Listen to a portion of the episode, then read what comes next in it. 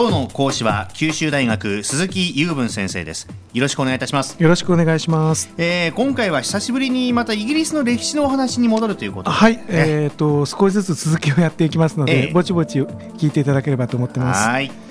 えーとですね、あのイギリスの時代大きく2つに分かれるというお話をしたと思うんですけども、えー、と1066年のノルマン大征服というのがありまして、はい。それの後は、えー、とそれ以降ずっと血のつながった王様が治めていて、うんえーそれ以前の時代は、えーローマとかケルト人とかいろんな人が繰り返し侵入してきた時代だったわけなんですね。で前回はその侵略民族のうちで、えー最後の方に来たアングロサクソンの人たちが、えー、とどうなってたかという話を始めたんです。はいで、えー、と大方のことは喋ったんですけれどもまあ前回の簡単な復習からいきますと、はいまあ、ローマ人がえーイギリスから出てった後で、えー入ってきたのがあアングロサクソン人で、まあ、いわゆるゲルマン族っていう人たちなんですね、うん。今でいう、えードイツとかデンマークとかの地方からやってきた人たちなんですけども、えー、とこの人たちがイギリスにいて、えーアングロサクソンの7王国というのがあってそのうちの一つウェセックスというところが大きくなってアルフレッド大王という人が統一したと。うん。そういうお話をしたかと思うんですね。はい。はい、で今日はその次でして、えーアングロサクソンが支配している時代がずっと平和に続いたわけではなくて、うん。北欧の方から、えー人々が攻めてきたんですね、うん。この方々あのバイキングと言いましておーまさに、えーはい。あのなんか昔の古い番組の名前を思い出しますが、えとあのーこの人たちはまあ攻めてきて国を作ろうというよりは、まあ、海賊に近い存在だったのでしょうかね、うん。まあ、あちこちにあの襲ってきたわけなんですけれどもほ、えーアングロサクソンの支配している時代の後半8世紀から10世紀ぐらいの間っていうのは、まあ、一進一退戦いを繰り返しているような時代だったんですね。うん。でアルフレッド大王が一旦それをこう撃破してるんですけれども、はいえー、と結局追い出しきれないで、えー一時そうですね9世紀から11世紀ぐらいにかけて、まあ、共存している時代があるんですね。境界線を、まあ、あ緩やかに引いて、はいここここにバイキングが住んでるというような地域があったんですよ。うんでその地域のことを、えー、とそのバイキングの人たちの独自のその、えー法律の体系が及ぶところという意味で Danelaw と言ったんですね。 Danelaw Danelaw Dane っていうのはですねあの当時北欧からやってきた人たちのある部部分のことをデーン人と言ったんですよ。うんでデーン人ってすごく難しいあの概念で細かく言うといろいろあるんですがここではまあ大まかな話で、はいえーバイキングの人たち、えーと同じだと思ってていいと思うんですけどね。です実はそういうことからイギリスの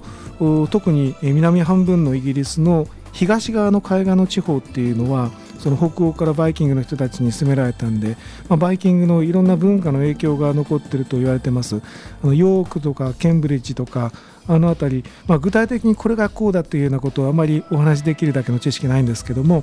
えー、と明らかに東半分と西半分で、えー文化が違うところがあるんだそうですよ。で今度また行った時にきちんと勉強してこようと思ってるんですけどね。はい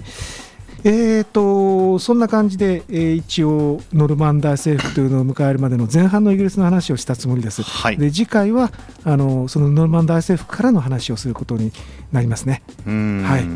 このアングロサクソン人っていうのは、はもう今でいうイギリス人の祖先っていうことでいいんですかね、えーとですね、この後にあのノルマン大征服で入ってくるノルマン人と合わせて、まあ、祖先と言っていいと思います。あーなるほどはいそうなんですね。でここまではそのいわゆるそのイングランドっていうことだったと思うんですけどね。他にもスコットランドとかウェールズとかありますね。ありますよね、はいはい。その辺は当時どんな感じだったんでしょうかね？そうですね、うん。えー、とまずスコットランドから簡単にお話ししますと,、はい。えー、とケルト系ではないかと言われている確定してないんですけども土着のピクト人という方が、えースコットランドにいたんですね。うん。でこれがそのローマが入ってきた時代にまあ敵対してたわけなんですけども実はスコットランドっていう名前はそのピクト人から来てるわけじゃないのはお分かりだと思うんですけどスコット人という人が後から入ってきたんですね。えー、とアイルランド島にいた、えー、とケルト系の人たちでスコット族というのがいましてうん。これがあの渡ってきて、えーピクト人に代わって支配を始めたうん。のが、あスコットランドの王朝の始まりなんですね。最初にそのスコティアっていう王国ができまして一番最初はですねあのマクベスで有名なダンカン王っていう人でして、はい、マクベスに暗殺されちゃうんですけどもこの人が王朝を作ったのが初めででこのスコット族の人たちはですねマクで始まる名前の人が多いんですね。マクドナルドとかあ、えー、マクレガーとか、はい、えマクがついてると当時この時代にアイルランドから渡ってきた、えー、今でいうスコットランドを支配してた人ということになりますね。そうなんです、ね、はい、マクドナルドもだからもともとはスコットランド系なんですね。そういうことになりますね。はい。はい、それからウェールズはですね、えっ、ー、と小さな国がまあ軍友割拠状態でしてどこか有力なところが出てきて統一を図っ測ることができなかったんですね、うん、ですからもう小さい国がうようよしている状態だということで、えーと、後の時代にノルマン大征服より後にイングランドに併合されてしまうという運命をたどることになりますね。といったのがこの、えーまあ、イングランドでありスコットランドであり、はい、ウェールズのそれぞれの歴史ということなんですよね。ね。えーまあでもここから当然まだ先あるわけですけれども、はい、ここまで見ていくだけでもこの、はい、やっぱり日本とイギリスってどうもやっぱり似てるようだけれども国家の成り立ちが違うというか常になんか侵入の繰り返しみたいなのがありますよね。それがあの日本とは違うところで、まあ、いわゆる長い年月をかけて日本では平和ボケが醸成されてきたということが言えるんじゃないでしょうか。はい、まあそういう側面もねあるのかもしれない、はい、ということですよね。はい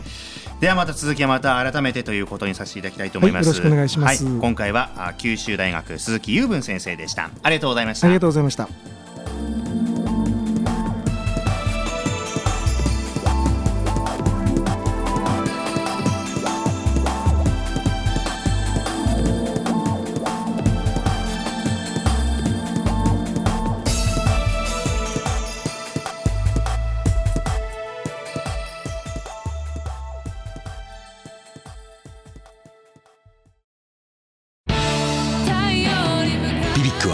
九州で生まれ九州の人たちに光を届けています。九州のお客様が光り輝くように。それが QTnet の変わらない思いです。キラキラつながる QTnet。